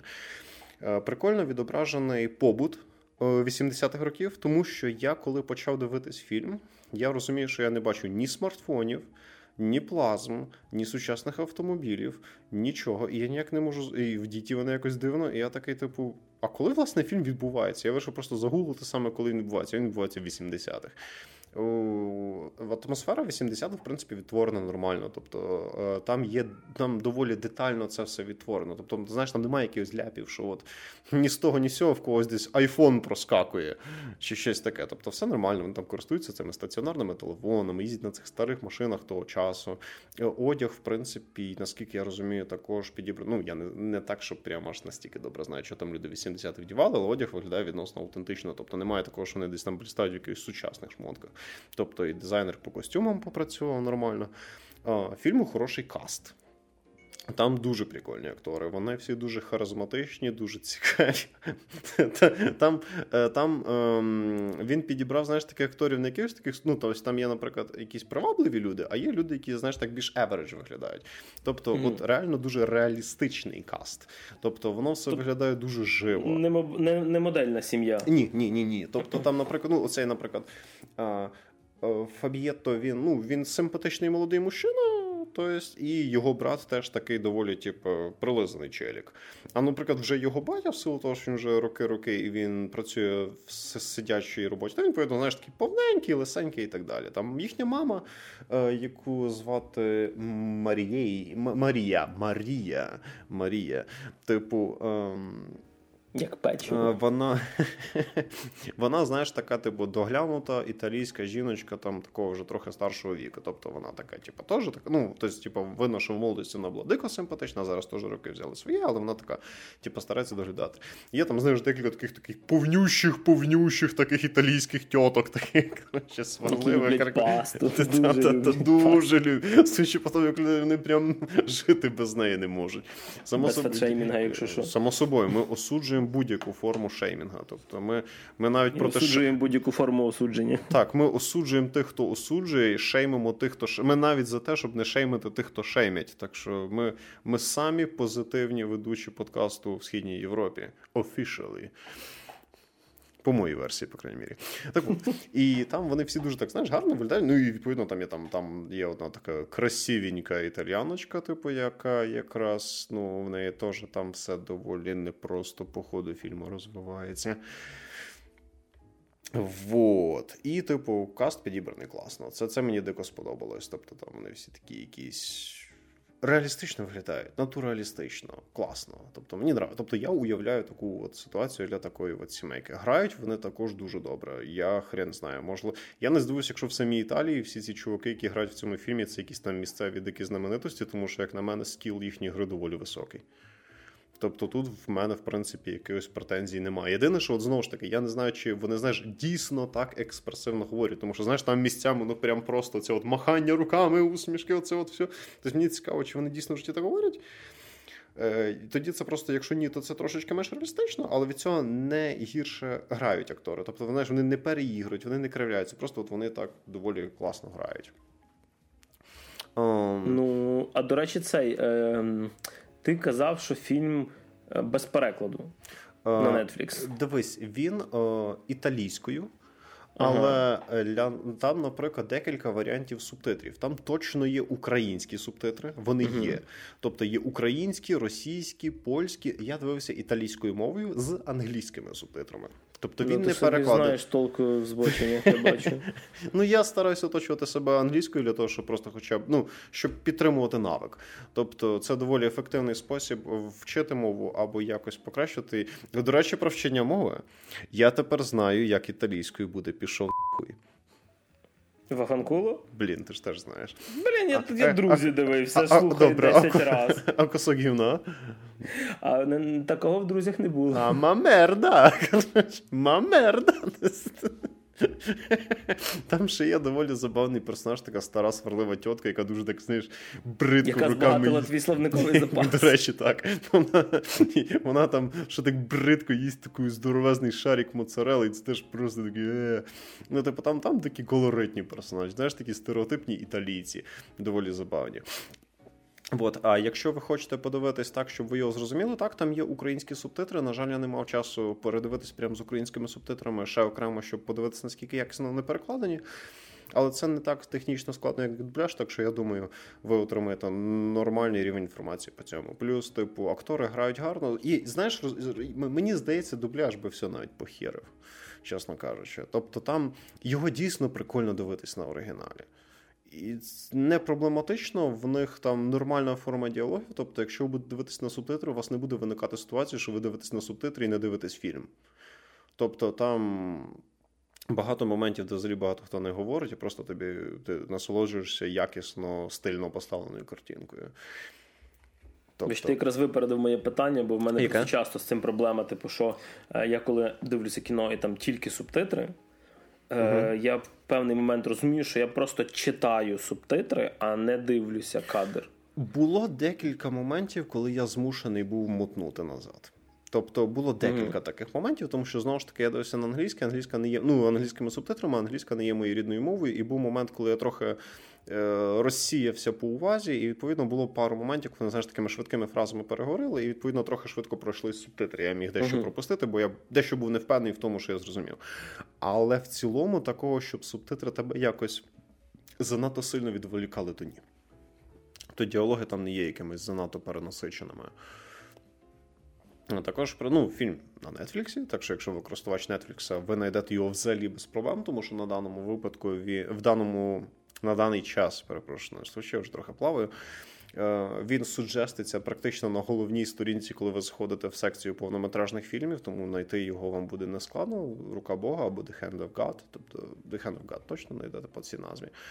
Тобто, в цілому, в якомусь такому, напевне, підсумку, до якого я потроху буду підходити, я вважаю, що фільм чисто мені, суб'єктивно мені фільм дуже сподобався. Але для загального глядача він може здатись специфічним. По-перше, як я казав на початку, я думаю, о, лампова, прикольна, весела, ненапряжна історія. Можна або всією сім'єю дивитись, або дівчину до себе на хату запросити і подивитись цей фільм, хоча б до середини, якщо ви розумієте, про що я. Ну і так далі. А потім там прямо починається трохи такий печаль біда стається. Відповідно, вже якось міняється от його ця Потім ще там в третій половині фільму ще трохи специфічніше сюжет рухається, і я вже розумію, що це ну не такий вже там прям фільм для розслабона. Тут вже все-таки є якась певна історія, яка може трохи напрягти. А плюс є певні специфічні сцени, певні специфічні моменти, які теж далеко не кожен оцінить, і такі подумають, що за на це знімав. Тобто. Фільм е, певними своїми деталями дуже сильно звужує аудиторію, яка якій він може сподобатись, за умови, що, наприклад, основна ідея фільму дорослішання і самостійність, і усвідомлення себе, вона доволі ну, правильна, цікава, хороша. Тобто, сама основна ідея фільму, вона доволі актуальна, класична. Я не здивуюся, якщо цей фільм, знаєш, будуть його там. Він він може там не зібрати дуже багато бабла чи щось таке, але знаєш, в майбутньому його будуть дивитися всякі хіпстери і називати класикою такого фестивального кіно і так далі. Тобто він має шанс таким стати, тому що він дійсно цікаво подає цю ідею і історію. О, кому раджу подивитись? Якщо ви любите прикольні переходи в сценарній роботі, якщо ви хочете, знаєте, якщо ви любителі іменно якось так погратись в маминого кінокритика, якщо вам цікаво якесь кіно, як свого роду спроба якось його досліджувати. Тобто вам надоїло дивитися просто розважальне кіно, і ви хочете подивитися щось таке більш специфічне, щось більш е, не е, з меншою кількістю очікуваних поворотів, то відповідно фільм хороший. Ви любите європейське кіно. Це дико європейський фільм. Він знятий по всім канонам європейського кіно.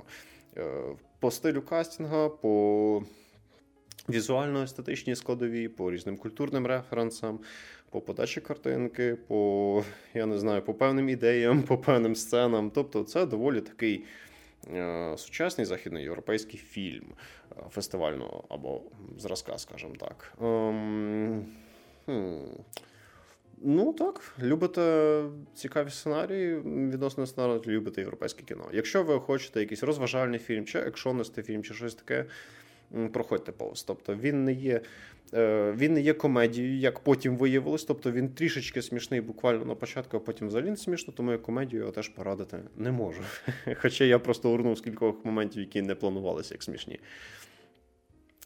І відповідно на всяк випадок пояснюю, що місцями фільм може бути доволі неспішний. Тобто в нього подача така, знаєш, повільна, поступово. Все відбувається потихеньку, помаленьку, така от побутова історія. Тобто, якщо вас не смущає його повільний відносно повільний темп, теж можете подивитися. Знову ж таки, так як я на початку подкасту казав, що в нас є знову дещо про зомбі, крім нашого корейського серіалу з Нетфлікса, подивився ще один фільм. Він нас на десерт не знаю, чи треба вибачатися за то, чи, чи ні. Що тортик не смачний? Так як Пол Андерсон, котрий своєю дружиною Міло Йович зняв, не знаю, 48 частин оселі зла, Resident Evil чи скільки там, ну тобто багато він там не знімав, знаєш. Насправді, насправді, насправді 6 чи 7. Якщо не помиляюся, я вже жартую майже як про трансформери. Е, і так як він переметнувся зараз в знімання інших ігор, екранізації, зняв Monster Hunter, про який ми розказували, якщо не помиляюся минулого року. Е, зовсім інший режисер. Е, Йоханнес Робертс, в якого навіть немає сторінки в Вікіпедії, є сторінка фільму Йоханнеса Робертса, але в нього сторінки немає. Ну, принаймні, я її не знайшов, принаймні українською її точно немає. Е, Вирішив зняти, е, знову ж таки, перезапустити франшизу про зомбі Оселя зла Resident Evil. Е, скажу зразу, я дуже люблю серію ігор Resident Evil. Е, попроходив максимально всі доступні мені частини. Е, колись, звісно, не проходив перших дві, ще оці давно-давно в давнину. А ремейк другої вважаю взагалі одним з, напевно, що самим крутим ремейком, який взагалі сьогодні є. Так от, пан Йоганнес Робертс вирішив зробити, е, скажімо так, екранізацію цієї серії ігор е, набагато ближчою до взагалі ігрового сюжету. І тут дещо хочеться і похвалити, і дещо хочеться трошечки посварити. Е, Для сюжету взято то історію з перших двох частин, тому що вони там відбуваються фактично паралельно. Перша частина це історія про е, особняк, в якому всі події відбуваються. Друга відбувається в поліцейському участку. Отже, події відбуваються у нас в 98-му році, і за що хочу похвалити, дійсно цю епоху е, від 98-го року, 90-х, типу, показано доволі прикольно. Тобто відеокасети, пейджери, всякі е, відсутність якихось знаєш там мобільних телефонів і т.д. і т.п. Е, Клер Редфілд. Е, вона повертається в місто, яке фанати серії вже знають, що там нічого доброго не може відбутися. Називається Ракун Сіті. І Хоче знайти свого брата Кріса, який там працює поліцейський. Е, в той же самий час е, Леон Кеннеді поступає на службу в. Поліцейський участок Ракун Сіті і знайомиться там з Джил Валентайн та іншими персонажами типу Адама Вескера. Якщо ви знаєте гру, то всю сюжетку, сюжетну зв'язку далі ви вже можете передбачити. Е, не сильно щось тут було придумано, чесно кажучи, для фільму, що фанатів більш навіть порадує. І перед тим як я почну говорити про каст е, і деякі сюжетні моменти, я скажу про плюси. Е, дико круто перетина атмосфера гри. Тобто там настільки деколи дотошно зняті моменти, що навіть е, знаєш там графіті на стінах в школі, чи вигляд е, цього особняка з його кімнатами, елементами в ньому. Переданий вплоть, е, ну я не знаю, до міліметра. Місцями воно лякаюче схоже на те, що було в грі. І це дійсно плюс. Тобто для фанатів, тому що нагадаю, ем, серія Оселя зла, котра була з Мілою Йович, Перших кілька фільмів доволі були насправді непоганими, особливо як на такий траш-слешер про зомбі. Далі воно, звісно, скатилося в якусь діч. І якщо воно спочатку не дуже сильно пов'язувалося е, з грою, тому що ніяка Еліс не фігурувала в іграх як е, головна персонажка. Ем, то далі воно взагалі втікає настільки далеко від того сюжету, як другий сезон Відьмака від книжного оригіналу. От. Тут же ж вони все показали доволі швидко. І от з одної сторони, хочеться дещо посварити, але коли ти розумієш, що фільма там, якщо не помиляюсь, чи 26 чи 27 мільйонів доларів бюджет. А для сучасного кінематографу, і це навіть не фільм для Netflix, це фільм, який йшов в кінотеатрі, це прям копійки при 100-мільйонниках сучасних. То я взагалі е, дивуюся, як вони з нього щось витягнули. Зекономити, я так розумію, вийшло здебільшого на акторах. І по них хочеться трошки пройтися. Е- Подетальніше, хотів би я сказати, але деталей мало, тому що я майже нікого з них не знаю. Е, це такі актори навіть не другої величини, а третьої величини. Там Кого я впізнав, це е, Тома Хопера, який грає е, номер один е, в Umbrella Academy, в Академії Umbrella, такого великого накачаного лохматого чувака з простою головою. Так само згадав е, Боже ти мій Нік Мандонов чи Мандонов. Е, як би мене не смішили його прізвище, це чувак, який постійно в серіалах грає всяких поганців, грав в, в там, не знаю, всяких, типа, в першому меснику він грав всяких фріців, німців і т.д. і т.п. І е, трошечки мені був схожий е, певний персонаж, який грає Кріса Редфілда. Він мені дуже нагадував е, актора, який грав е, Стівена Амела, який грав в серіалі Стріла Зелену стрілу від Сідаба. Виявилося, це його рідний брат. Ого, ніфіга собі. Так. Це, це як я цього брата Хемс. Е, Є цей Хемсфорд, що грає Тора, а був а ще в нього ж два брати. І я його пере... я його перепутав з якимось його братом в іншому фільмі. Я такий, о, прикольно. Так от, по касту. Е, брат насправді Амела, який грає Кріса Редфілда, і і Кая Скоделяріо, е, яка грає Клер Редфілд, доволі хороше попадання в роль. Тобто, крім того, що їм зробили такі канонічні прикиди, ну, вплоть до знаєш, там, червоної шкіряної куртки в Клер, ем, воєнного прикиду в Кріса і т.д., вони доволі попадають в персонажів, хоча насправді ну, не щоб їм було сильно багато що грати. А от ем, Анна Джей Кеймен, яка грає ем, Джил Редкліф, Утю, господи, Джил Валентайн, це просто miscast це якась е, напіввипивша персонажка, яка нам, знаєш, добре стріляти не вміє. Е, Еван Джозія чи Джогія, Боже, я я реально читаю зараз цих всіх персонажів, я їх ніде не бачу. До, до речі, ось ця напіввипивша, що ти її назвав. То mm-hmm.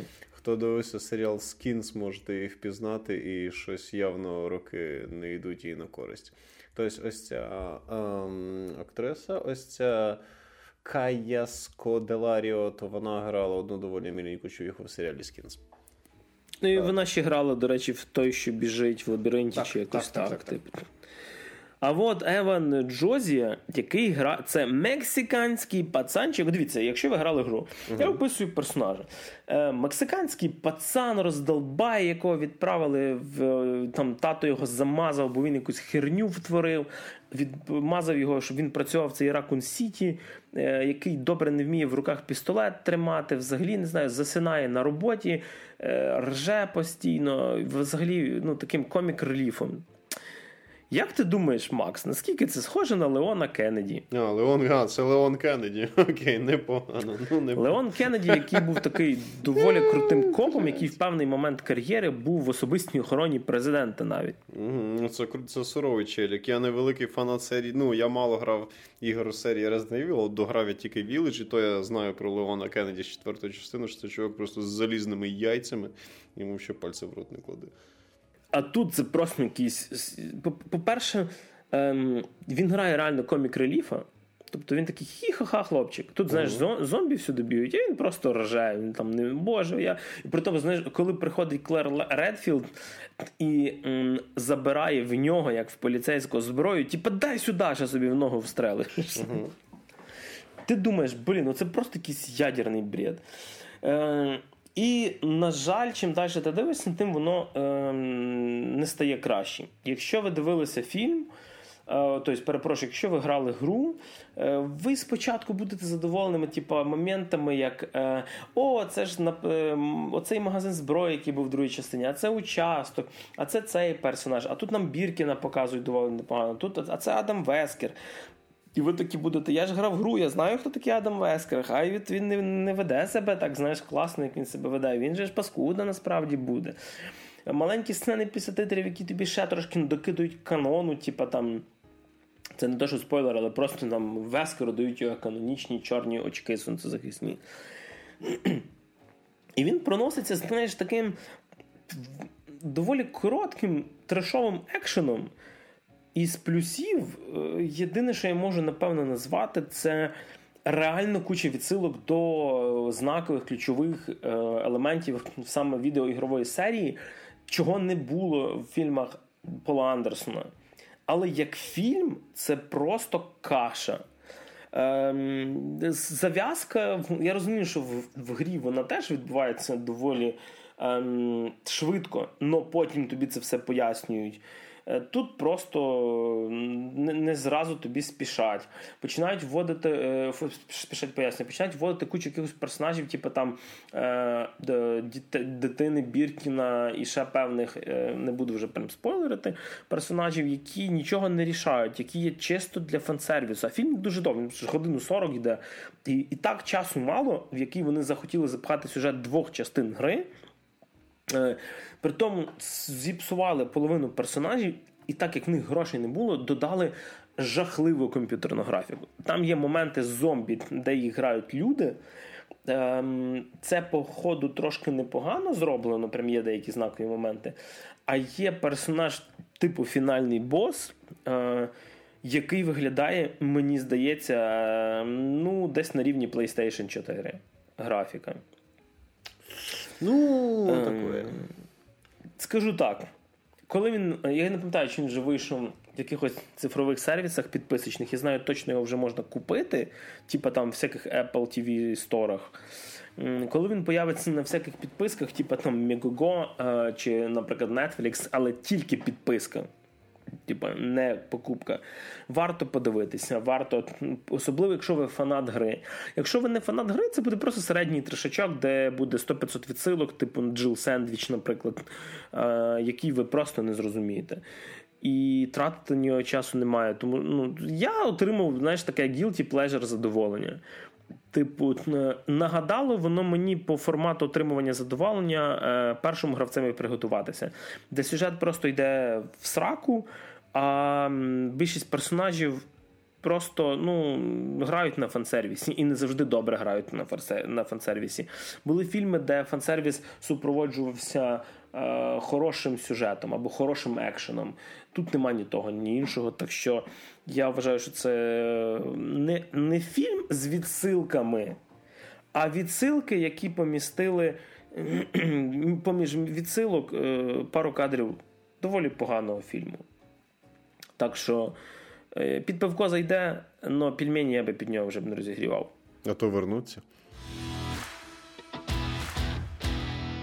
От такий у нас сьогодні вийшов 59-й випуск подкасту майже кін кіноспецвипуск, я б сказав би. Надіюся, що лютий розморозиться і вийде чимало цікавих. І надіємося, що хороших ігор. І Ми розбавимо наш е, кінотрендьож і іграми також. А в студії, як завжди, сьогодні для вас розповідали про кіно та серіали Максим Морозюк. Всім баба.